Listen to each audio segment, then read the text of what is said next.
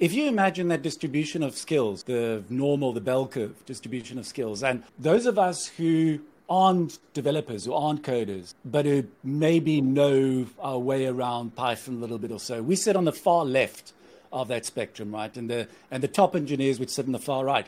And suddenly you've got a, a co-pilot, GitHub Copilot, or even something like ChatGPT or Claude or one of the other models that now takes those of us on the far left of that spectrum and put us slap bang in the middle. So we average. Now, and, and that's one of the criticisms against AI is people will say, well, it's average. You know, so that's, and, and you often see this in writing. Look at copywriting, it's garbage, it's average. But think of it this way I was on the far left of that spectrum until November the, last year, and suddenly I'm in the middle. And because I'm in the middle, I have the opportunity to move towards the right. And so I've been able to code stuff over the last six months that I should not have been able to code because my level of coding is not at, it's not there.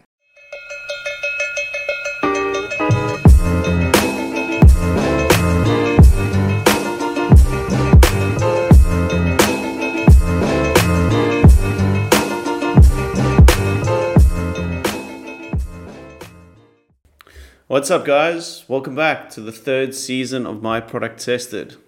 Now, in the past two seasons, we've interviewed top founders and business owners. Season two, we interviewed the money factories that support these businesses in the form of VCs. And now we're hearing it from the experimentation experts, the NBA All Stars, of the experimentation world. These guys are boasting deep experience in consumer psychology, statistical analysis, and strategy. As always, I'm your host, Cameron Calder, founder of Hype Digital, your website experimentation partner, using research and deep analysis to A B test on millions of users every month. And in today's episode, we'll be hearing from Johann van Tonder, who's been leading the charge in AI in this industry and sharing practical know how on implementing AI to better your ops and scale your website's revenue.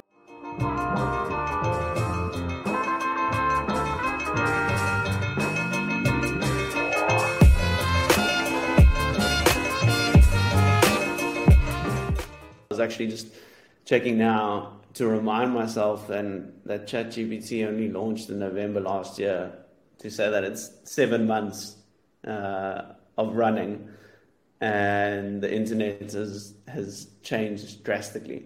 Um, but I want to chat about um, that you, uh, one of your subjects that you're studying uh, was in a field that would disappear in 10 years' time.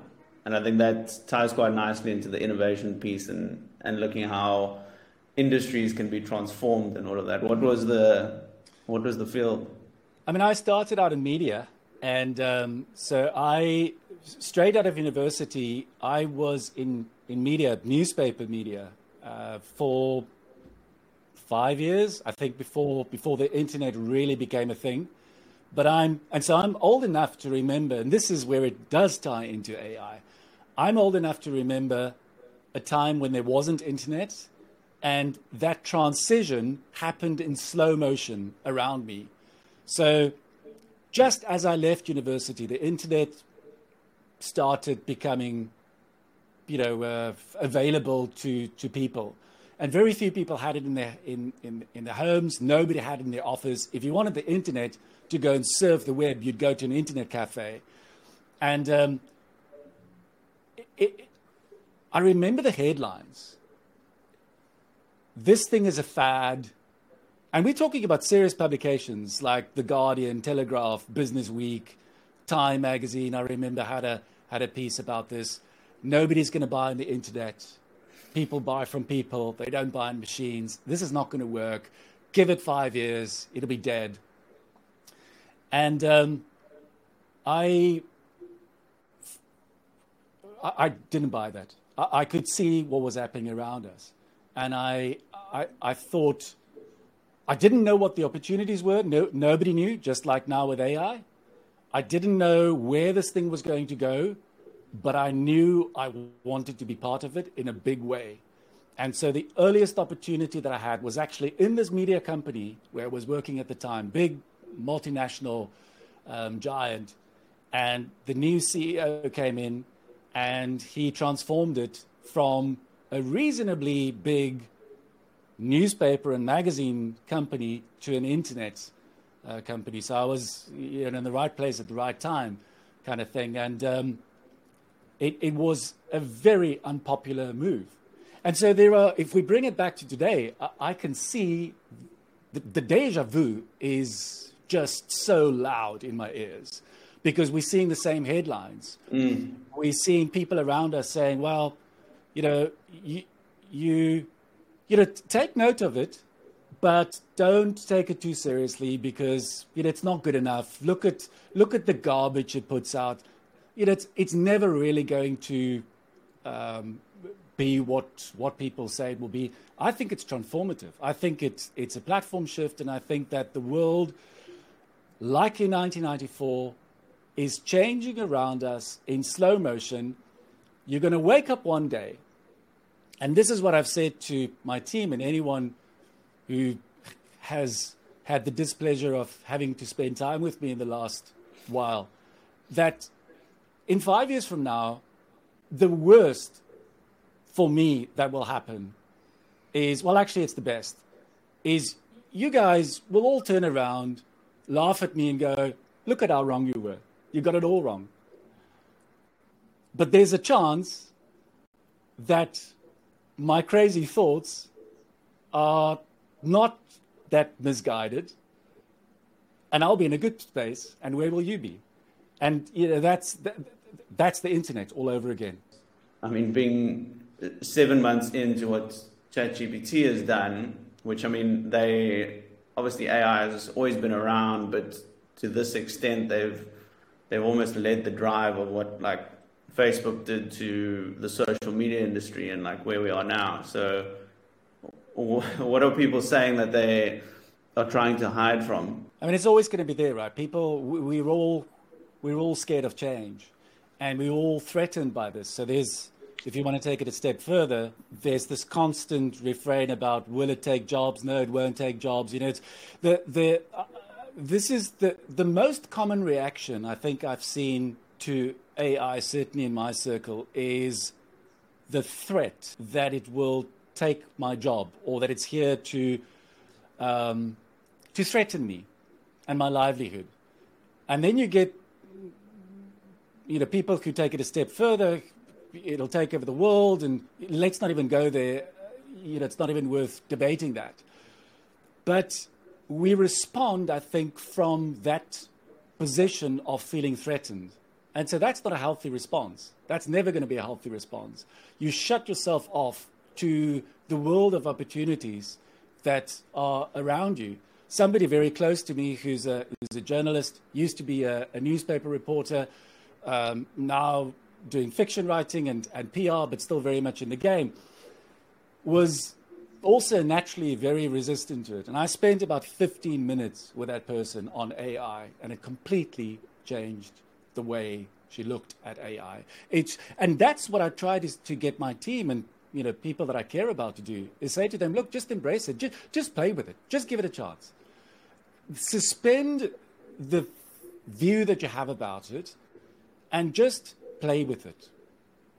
Um, because once you do that, you'll start seeing for yourself what it can do, what the limits are, and you'll start perhaps taking an informed view to the reports that you're referring to and the comments that you're referring to. But if you if you look at from the very early days, and you're right, I mean, this has been around for 50 years, it's nothing new, but ChatGPT really put it on the map in November. and it's interesting what happened there because GPT, the underlying model, had been around for a number of years. And a fringe community, you know, was doing things with it. And all they did was to put an interface, a user interface on top of it. That's it. And suddenly, you know, the entire world was uh, was was using it, and and now it's there. Now it's in the in the in the common discourse. But if you if you look at the people in November and December, shortly after the launch, and still today, who are talking about it, who are taking it seriously, it's not crazies. It's not people on the fringe. It's serious names. It's you know, people who've achieved things, it's names that we should be looking up to. It's the front runners in industries. Um, the people who are feeling threatened and are saying all these negative things, what have they done? They've done nothing. They've achieved nothing. Uh, you know, compared to the names that, that, that have embraced this, and I think it's just that. It's we we our amygdala, our primitive brain, is seeing a lion chasing us, and we're responding from that primitive brain, and we want to run away.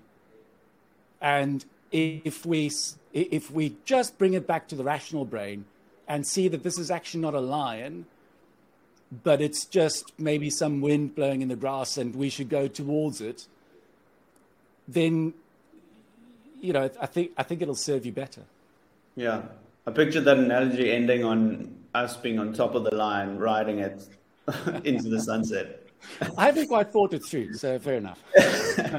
um, I, I, want to talk about the practical uh, applications of this, and I, I think it's it's epic hearing you speak about the the mindset needs to be uh, using this AI field as a playground and being open to the potential opportunities. And uh, I know from uh, to shed some light internally from our side, you know, we have like the the classic Slack groups internally in our teams of just all ChatGPT ideas or anything that we're seeing that is just around there. Um, I think it's a new uh, customer support. Obviously, they use Tesla as their example of, of a case study.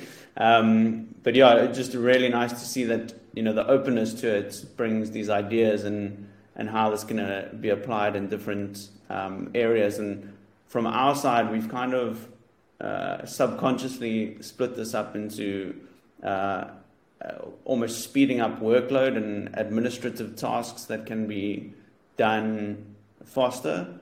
Um, that were these sort of mundane tasks that people were doing that were taking loads of hours um, and trying to to shorten that. Um, I wouldn't say it's waxed completely, but it's things that we are working on. And then there's there's kind of the bigger picture, um, more impactful stuff that can be done, which you know I'm really excited about, like the the possibilities of uh, specifically on conversion optimization. Um, oh, I, I want to give some practical examples of um, just understanding from your side uh, some things that you've seen and, and potentially tested um, that that maybe some people that are listening today uh, can potentially implement themselves without having you know deep coding experience or or anything like that. Well, let's start there. The, the, deep coding experience is perhaps one of the most interesting aspects of this because suddenly you're a coder, whether you know it or not. And look, it helps to know a little bit about coding, but if you imagine that distribution of skills, you know, the, the normal, the bell curve distribution of skills, and you those those of us who aren't developers, who aren't coders, but who maybe know our way around Python a little bit or so, we sit on the far left of that spectrum, right? And the and the top engineers would sit on the far right.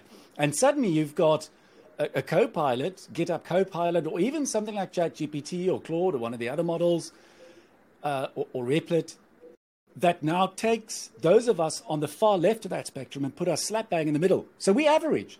Now, and, and that's one of the criticisms against AI is People will say, well, it's average.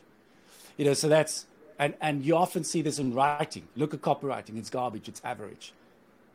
But think of it this way I was on the far left of that spectrum until November f- last year, and suddenly I'm in the middle. And because I'm in the middle, I have the opportunity to move towards the right. And so I've been able to code stuff over the last six months that I should not have been able to code because my level of coding is not at, it's not there. And again, that's why I'm saying just play with it, experiment with it. You will surprise yourself what you're able to do if you're willing to push the envelope a little bit. So if you're scared of something like Python, if you convince yourself that you've never been a coder, you can't do it, well, it's not going to work. But if you open your mind to it and if you just see what comes out, you might be surprised. Um, the, I'll, I'll, make it practical. The, in CRO, I mean, the, copywriting was probably one of the first, and it's the obvious use case. And Jasper has been around for a long time, and there were many clones of, ja- clones of Jasper. And what, what many people might not realize is that they were using just the, the GPT underlying models before ChatGPT was around. Um, and, you know, so it's that same foundation model. But um, again, I see a lot of, if we just talk about copywriting, I see a lot of red flag and um, reaction from a, an emotional, primitive brain perspective, where the common pushback is it's it's bad, it's you know it's mediocre, it's average, it is the it's the average of what everyone has written. But let's not fool ourselves. Copywriting has not been that great. It's not like it's been this amazing place with, you know, and suddenly all of us are at least average. With the help of AI, we shouldn't be shit anymore. We're at least average. But, but if you know something about copywriting, and if you have a brain and you've got brain cells that can connect, then you take that AI and suddenly you're able to move towards the right of the spectrum. And I've seen amazing copy written by AI. In the hands of a copywriter, a skilled copywriter, they do magic. It's that overcoming, as you, as you say, moving faster, overcoming that white page syndrome. So we talked about copywriting, we talked a little bit about coding, but just to bring coding, um, make it more practical in terms of CRO. So the coding that gets done in CRO mostly is front end A B test coding. I would think that most CRO strategists or analysts have enough skills and know enough about the basics of HTML and CSS. And maybe JavaScript is a little bit of a blind spot. But mm-hmm. again, you'll surprise yourself to be able to code certainly the simple tests with the help of something like uh, Copilot, GitHub Copilot. So, what GitHub Copilot does is it's taken all the, the code in GitHub and the, the um, in the open repositories and um, uh, I forget the site, but it's um, Stack Overflow, where you know questions related to coding are asked, and they've ingested all of that and built a platform that allows you to have this coder sit next to you that helps you, you know, write your code. And so you can go to ChatGPT. You could say, here's the, or, or many other tools, and you can say, here's the the change that I want to make on a page. Help me do that. It will write you the code. It will probably be wrong. Yeah. But so what? You can then tell it, it doesn't work. This code doesn't work. Help me fix it. And it'll fix it. And so copywriting, coding, and then one more, which is analysis. And I think that that's really where I've been experimenting with it the most. And we've got to be honest, this is experimentation. So, as with any experimentation, most of them don't work out the way that you thought they would. So, I've learned over the last six, seven months a lot of things that don't work. so, I figured out what doesn't work.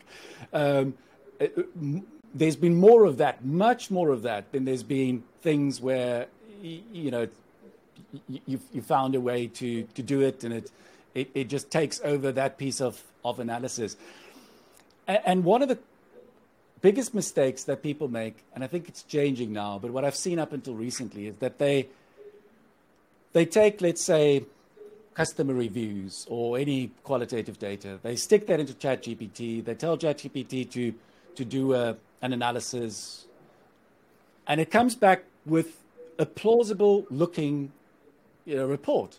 So it gives you the themes, it gives you perhaps the, the ranking of the themes, but they don't try to replicate it. And that's which that's actually what you should do. And, and, and if you do that experiment, if you if you if you ask ChatGPT with the same data set to do it two, three, four, five times, you'll see that every time it gives you a slightly different result. And so it's making stuff up. So mm. that's not the way to do it.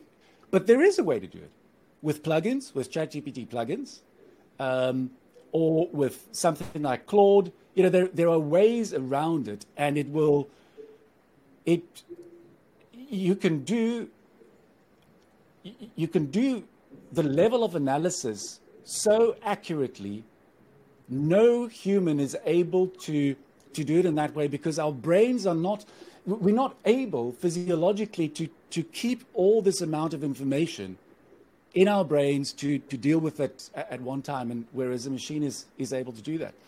And so I'd say practically, you know, those three are the big opportunities that I see, and there's a lot more. So, what would be that, that list of the uh, the mistakes or the potential pitfalls of uh, of using it? And you know, obviously, is it is it more the methodology, or or do you see some areas that you're a bit worried about the length uh, to which you can push this? I think it's expectations, uh, partly. So it's thinking. In not all cases does it speed up um, a process. So I just did one yesterday, actually, that uh, ran late into the night, and on reflection, it probably took me longer than it would have taken without AI, but it was a lot more accurate. The quality of the work is superior to what I would have done without AI. And I'd rather have that in this instance. It's not applicable in every case, and sometimes you know that there, there's that trade-off that you've got to balance. But in this case, the quality was absolutely um, necessary. And so that's the one thing is about expectation, about doing things faster. You know, you, you've got to ask yourself. The big one, I think, is not understanding hallucination and accuracy and how to work around that. So the, the, the example I mentioned just a moment ago, where you you give some data to to ChatGPT to analyze, and you trust it. You take it on face value, but it's probably hallucinated some of that. You know, so there may be mostly it would be accurate, but to what extent is it accurate? And then you got to ask yourself, well, how, how accurate does it have to be?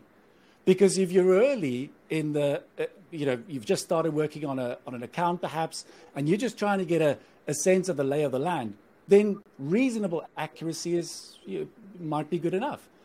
But when you, you've got to know when you need more accuracy. So I think that's probably the starting. And that's the, the one thing where I see a lot of people being tripped up is that understanding what level of accuracy you need and if you're happy with not too accurate, ChatGPT is a good route. If you want more, uh, if you want to dial up the accuracy, then you've got to use ChatGPT with plugins or a code interpreter or one of the other platforms. Claude is, is actually one of my favorites um, at the moment. So, what you can do with Claude, and I'm not sure how open access it is, you may have to go onto a waitlist. I'm, I'm not sure about this. But Claude 2.0 is just launched and it's it's changed my world. So what I do with Claude is upload PDFs or CSV or documents, and then instruct it to use just those documents.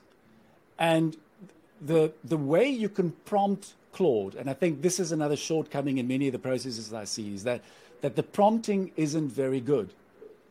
And it's garbage in, garbage out. So you've got to understand the prompting and if you're going to use Claude, Claude is fantastic. It is it, it's GPT on steroids as long as you prompt it properly. And so here's a good example of what I've done with uh, with Claude. Is so, so I might have yesterday it was 32 PDF reports, and there's a lot in these PDF reports.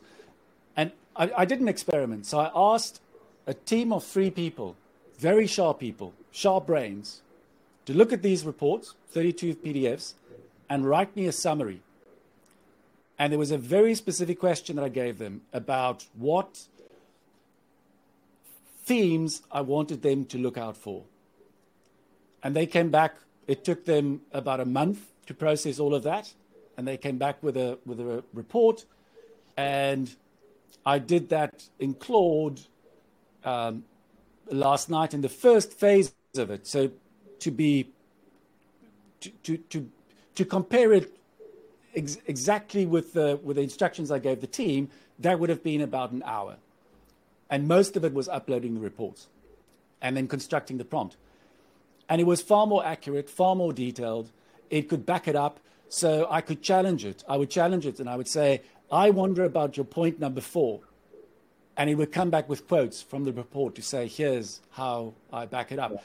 I had the same discussion with the team. They couldn't. And I wouldn't be able to do it because, again, our brains are not able to um, take in and make sense of all this data at once. One last thing I'll say my, the, my approach to highlighting books, I, am an avid reader. I read a lot. Uh, I read three, four, five books a week.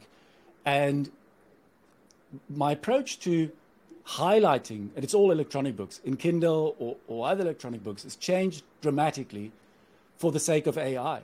So previously, I used to be very, very economical with my highlights because I'm highlighting for my future self.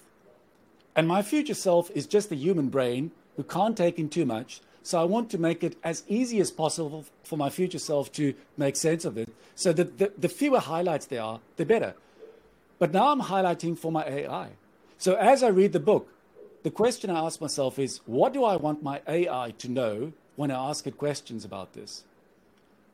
And now you've got, so, so I've got this, um, call it a knowledge management system that, that I've built. And again, that's one of the things that I would not have been able to build without AI. I do not have the level of coding knowledge to build something like that. I built it in a week using AI. And um, I couldn't believe that it worked. And, and there was a lot of, you know, going back to AI to say, look, it's not working. Here's the error message. Oh, apologies for that. Try this. So there was a lot of that. But eventually it, it got it right. It sorted it out. And what I've got now is this database of book highlights going back many, many years, um, 15 years, web articles that I've saved over that time, personal notes, meeting notes, podcast transcripts, um, there's a lot in there. And I'm able to chat to my notes. I'm able to chat to my book highlights. I'm able to ask it questions. And it, it, it's, it's, it's increased the ROI on that investment, the investment of spending time making notes, spending time reading books, doing highlights, listening to podcasts, and managing all of that. It's increased the ROI on that exponentially.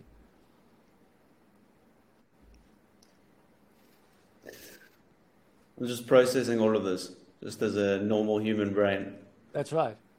This is no, that's incredible, and I, I think there's yeah, there's uh, uh, you know a lot of similarities to what we're doing, obviously at the a more primal level in in most cases, um, especially testing out code interpreter for uh, test implementation. Um, actual like code scripts and i think the nice thing there is actually getting the error messages and like i think uh, it's really good at responding to that and providing the options but as you say there's obviously limitations to your own knowledge and like that middle ground graph is so accurate because when you hit a brick wall on your error messages and there's you don't know the answers yourself or the prompts to ask for specific errors as to where they're coming from, then you reach a, a standstill. Um, I think I think you... that's a really I think that's a really good point. Sorry to interrupt you there, Cam, but I think that I've said earlier that uh, I think it's good advice to just play with it, just um, just embrace it. But the second thing is figure out prompting. I think that's really important because you'll you'll be frustrated with the output you get if your input isn't good enough. And so that's something to really uh, I think, spend time investing in. Yeah, and I, th- I think that's. Uh, I think someone wrote an article the other day about uh, the. It, was something so simple as the the small companies get the same access as the big companies, or an individual gets the same access as a big team. And I think you know, yeah. ChatGPT and and the likes have done what for example, low code uh, has done for uh, platforms and apps and yeah. and software production, and I think that's the exciting part. And you know, um, not just access from plugins, but also like integrations, like having Zapier or mm. any of these these software now plugging in. The opportunity just like completely scales up compared to where we were in the past of relying on developers for implementation on things that take forever or or are just impossible. Yeah, I, I think the, the foundation models like the GPT, that's not really the magic. The magic is what you do with it. You know, so all the model does, all that GPT and the interface, the, the standard basic interface chat GPT does, is it's, it's, it's an algorithm that allows you to speak to the computer in English and it speaks back to you in language that you understand. That's all it does. You, you can't expect anything more from it. And that's why the criticism that it's average and that it can't do math and all of that is not valid because that's not what it's intended to do. And I think that's the other thing that people misunderstand is they're expecting too much from this model. All it does is it allows you to speak to the computer. Now you've got to figure out how to use that foundation model combined with other models and plugins and other software and your own layer of knowledge to do the stuff that you want to do. And that's really where you want to be. Then the magic happens. Yeah. And, uh, Jan, where do you see? I mean, we're seven months into this revolution uh, purely because of the uh, sort of steadfastness of uh, ChatGPT. Do you see, you know, in six months' time? I mean, that's kind of the, the future for us now as to how, how quickly this thing moves um, and what's happened in the past. Are there any things that you foresee coming in to have a big impact on CRO specifically? I, th- I think nobody knows. Um, I'm not even going to attempt to predict the future because we, we can't. Not even Sam Altman knows where this is going. Nobody does.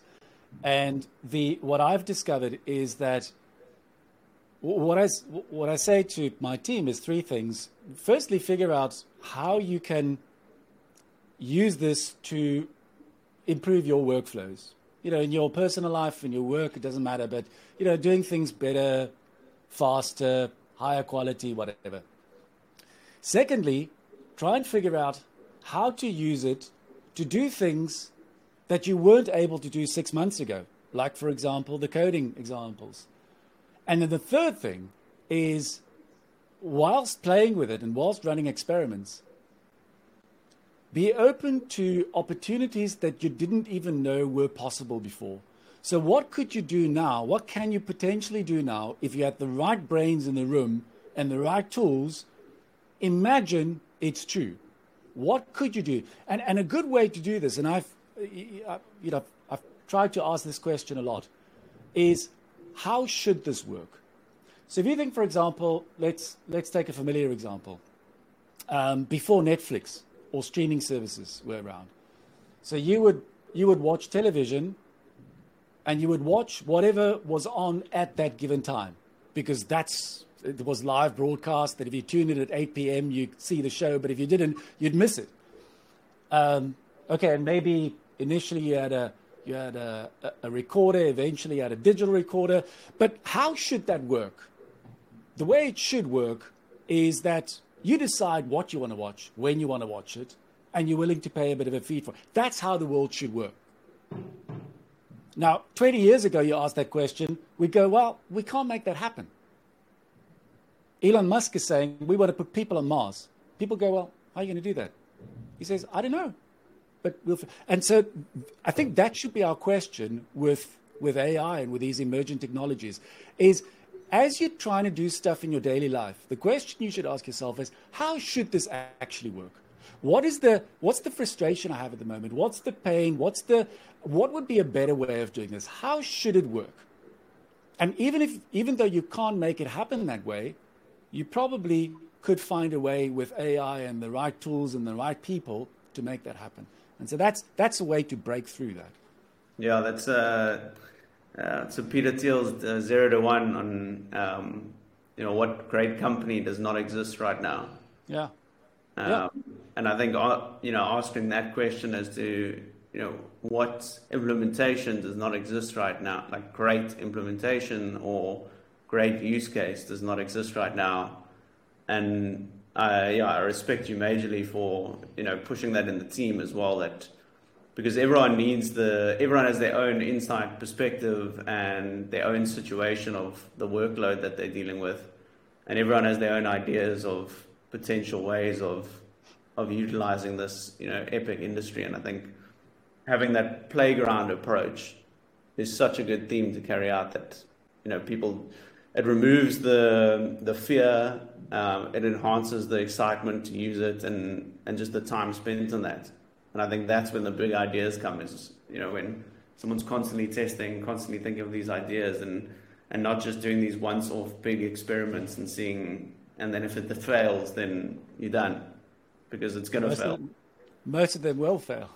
Yeah. Um, I want to just jump out for a second. I know we're running out of time here, and but um, uh, obviously uh, very jealous that you're working on uh, Woolworths top brand that uh, I think if any South African knows. I was thinking about a personalization idea for you guys using my IP address and just discounting all products by 20%. Um, but uh, I want to just chat about. I want to chat about um, just experimentation a bit, uh, purely for entertainment purposes. But I want to talk about um, some some big experimentation fails you've seen, um, uh, personally or just in the industry that that have been also surprising. Um, and with the theme of uh, surprising, have you seen some some big wins in in experimentation that you know the as much as we try hide opinions and bias, uh, that we're surprised that there was a big impact when that you've seen. Mm.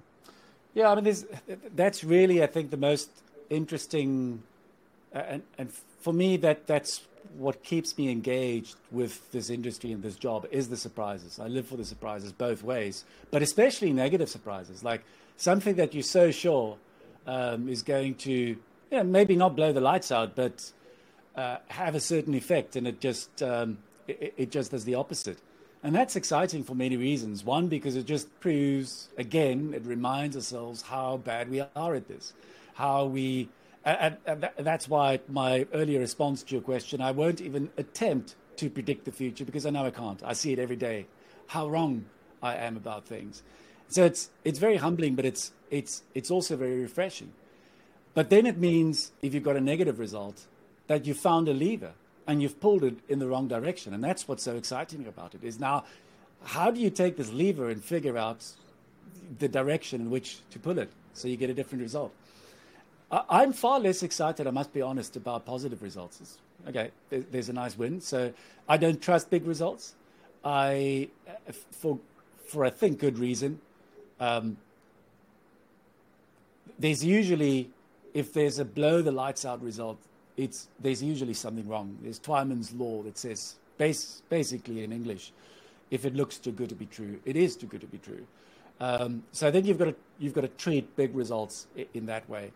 But I've seen legit, impressive uh, increases in metrics that people care about from very simple changes, and uh, you asked me a question about what examples of things that I've seen that have that have that have not worked out. Most things haven't worked out, and the one thing I learned very early on in this industry is to not be emotionally invested in your test, because that's a very hard thing, right? The, the moment that you want something to perform in a certain way, and it doesn't, while it introduces all sorts of biases, so maybe you're going to find some data that makes it work or you know, just it feels it feels bad. It's deflating, um, and so just put it out there. And what I try to do and encourage people to do is actually to try and prove yourself wrong,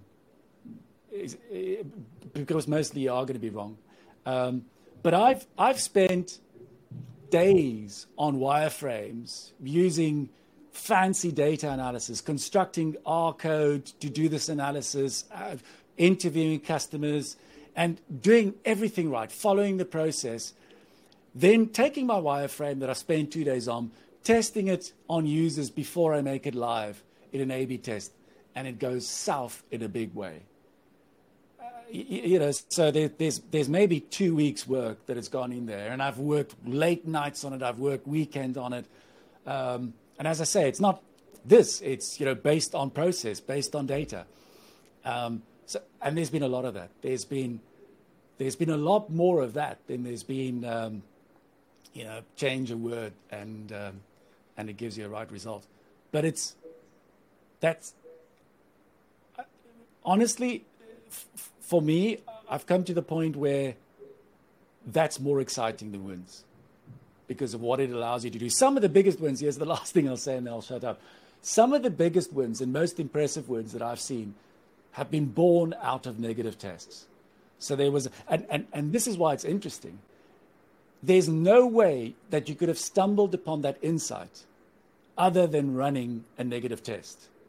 You couldn't get it from customer interviews, you couldn't get it from GA, you couldn't get it from Hotjar, you couldn't get it from any data source. The only way you could have stumbled upon that insight is by running a test and refuting the hypothesis. And then you're going, what's going on here? Why did that not win? What, what, why did it lose? Why did it, why did it have this impact on these metrics? And of course, you never know, but you come up with another theory. You go, okay, so based on what I'm seeing in the metrics here, perhaps this doesn't make sense at all. I don't think the world works like this, but based on what I'm seeing, perhaps we should do this crazy sounding thing and you test that and it works. And it's, it's not something that you would have thought of if you'd not had a negative test. And that's the process, man. That's, that's what is so um, stimulating about this. Yeah, I think that, uh, that you mentioned humbleness. I think that's uh, a big theme to carry out as you move into experimentation. We uh, maybe more banter in our team, but you know, as someone pre- presents a win, everyone goes, "Stay humble," uh, and it's just like uh, just to remind ourselves. And I think, as you said, the the immediate response of the negative result is always negative, and then you need to remind yourself that this is actually, well, actually not even reminding yourselves, but naturally it becomes more exciting because there's exploration to be done now. Yeah. And that's when the you had a blank canvas again, and you go, "What's going on? Why why is it wrong?" And, and yeah, if, you become if, the investigator. If you've constructed your hypothesis properly, which often doesn't happen, then you've learned something. You know, you've got you've got an insight that you can actually work on. Um, yeah, it, it, you, we are wrong about more or less everything.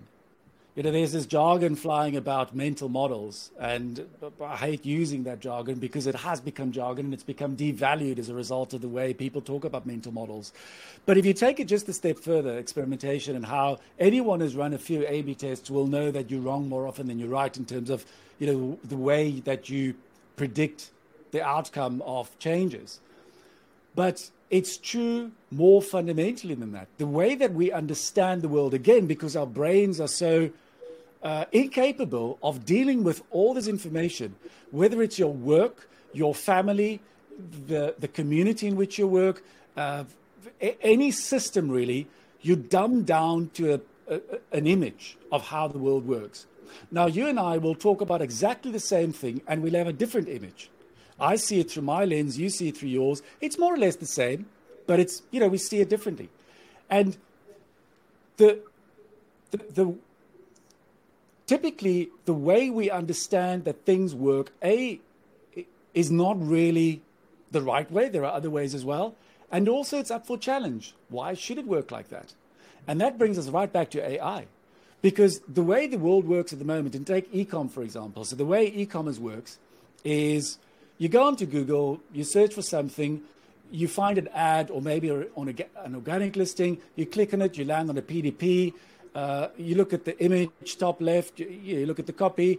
If you decide to buy it, you click on add to cart, then you go through. And it's actually a, a long process that doesn't make sense. I mean, that's back to the question earlier on. Should it work this way? How should it work? It shouldn't work that way. It's a pain in the ass. That's not how it should work.